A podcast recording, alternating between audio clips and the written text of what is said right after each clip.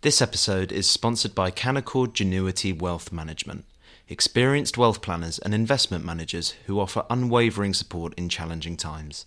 Visit canaccordwealth.com for more information. Hello and welcome to Coffee House Shots, the Spectator's daily politics podcast. I'm Cindy Yu and I'm joined by Fraser Nelson and Katy Balls. Today there have been reports of how the Conservative Party wants to reform welfare benefits in this country. Fraser, tell us about what the DWP Secretary of State Stride is thinking. Well, what he seems to be thinking is suspiciously similar to what Jon Ashworth, his opposite number in the Labour Party, was saying a couple of days ago. Ashworth gave a speech to the Centre for Social Justice, which struck me as quite a moment. Uh, I've been involved with the CSJ for, for quite a while, and it was set up by Ian Duncan Smith, and yet here we had a Labour frontbencher talking about how um, how welfare is a terrible waste of humanity, not just a waste of money, and that you need to reform things, for example, to allow people who are on sick leave to go back into work a little bit more. Now, this is exactly what Ian Duncan Smith had been arguing, and now it seems it's what the government are trying to do. But the choreography strikes for me as slightly comic. I mean, the CSJ has been arguing this for, for quite some time now. Nobody paid any attention until the Labour Party did. Now, Number 10 seems to be in a little bit of a panic, realizing that they're about to have Labour eat their chips, as we say in Scotland. Like, um, Labour is about to become the party of welfare reform if the Tories aren't careful. So they're trying to take evasive action. What strikes me is the sheer timetable that their Tories are working on. They want to have a review at Easter, maybe get something changed by the summer. And we all know with changes, they take a long, long time to pull through. So by the time the next election comes, very little difference would be made you don't really need new laws. They're thinking of new laws, but you just need to have the system working in a way that was pre-pandemic. You need to get the, um, for example, the conditionality. Uh, it should be difficult to claim, uh, if you're able-bodied, to claim welfare in a country which has got more than a million job vacancies. That's about twice as many as you had in the decades on average leading up to the pandemic. So the Tories have been asleep at the wheel here. Labour have been less asleep, and the Tories are now in panic. Well, Katy, given this long and the fact that Labour talked about it first, is, is the Conservative Party just doing this to look like they're doing something, or are they actually serious about reform? I mean, I think that ever since the Spectator highlighted the figures in terms of at work here, I think both parties and actually lots of other publications have followed suit into saying this is a big problem. And therefore, there was always talk that the Tories would look at this. I think when you're speaking to MPs and government figures about the coming budget, they say it's actually, in terms of its focus, is not going to be particularly good news in terms of tax cuts. That will be perhaps the one after that. But uh, where they hope they can make a mark is on what they can do to get out of work back and work. So I think the fact that Jonathan Ashworth gave this speech has clearly showed, as we've seen a little bit of Labour on the NHS and something that Fraser talks about in the cover this week, that where Labour look like they're on the front foot on some of the big issues, it puts the Tories under pressure to mm. follow suit. In terms of the time story, I mean, these are all just things they're currently considering, and therefore you're never quite sure this is actually planning.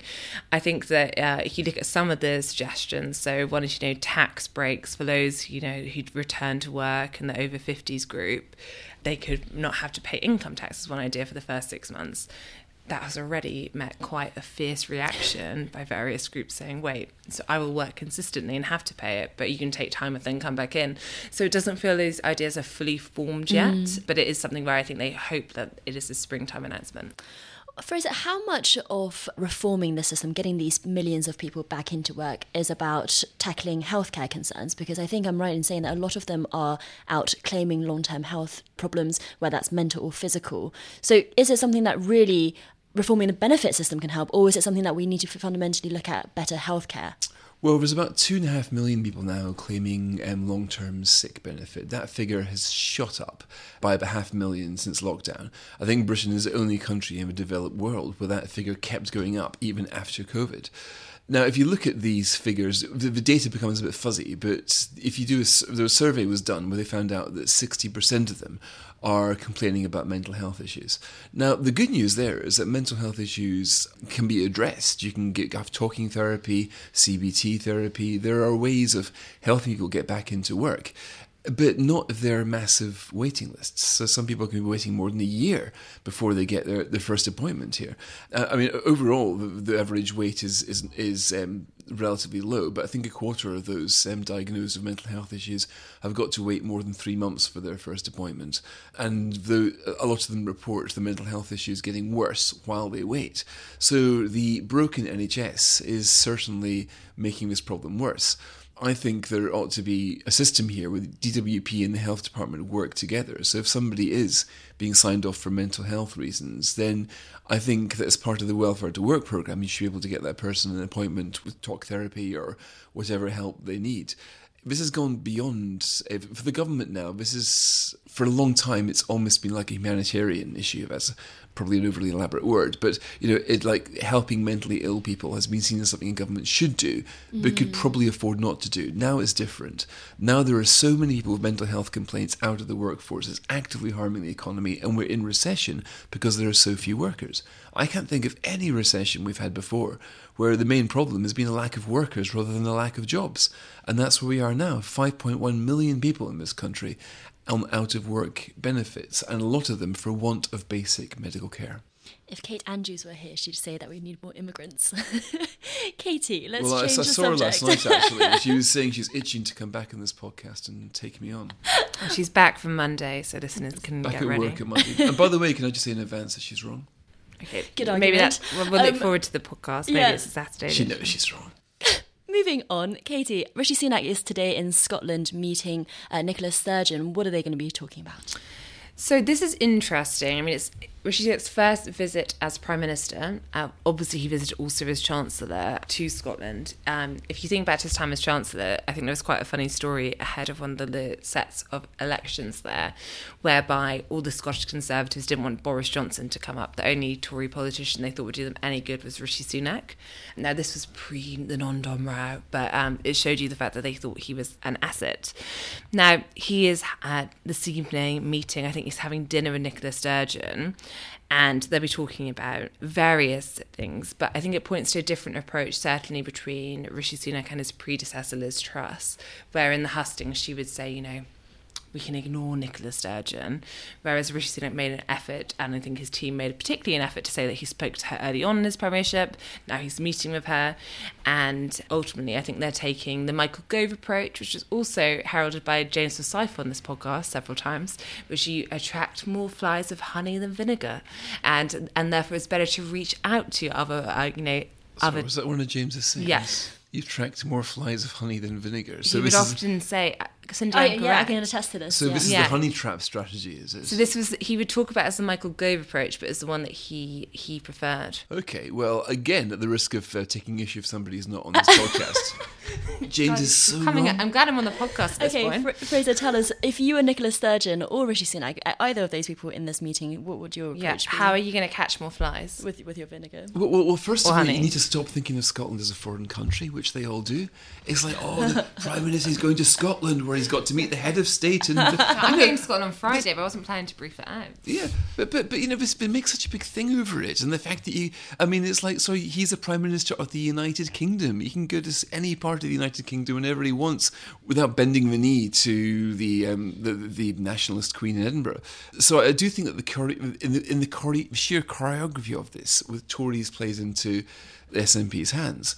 Uh, it's certainly true that one of the SNP's big shticks is how evil the Tories are. Now, Boris Johnson was a very good hate figure for them, terrible, out of touch, Etonian toff. Rishi Sunak is harder to hate. But the bigger problem for Nicola Sturgeon is that the, the independent shtick was all about England, Tory, Tory, England. And if it looks like Keir Starmer is going to win, then that makes it harder to look upon the union as being sort of Tory trap.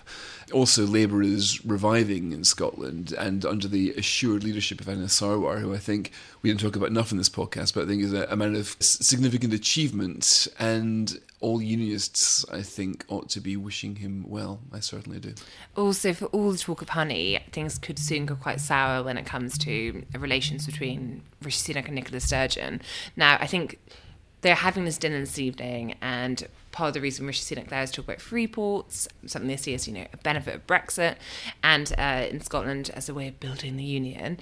You do, I think, it's definitely the case that Rishi Sunak wants to have a more we work with the devolved administrations rather than trying to point out differences. But we do know that there is a deadline on the gender reform legislation that the Scottish Parliament have voted to bring in.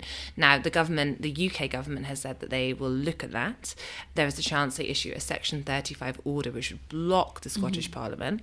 Now, there's been no announcement on that yet. My understanding is the government is still waiting for the full legal advice but also if we are talking about honey, I don't think we want it to blight this, you know, visit this week.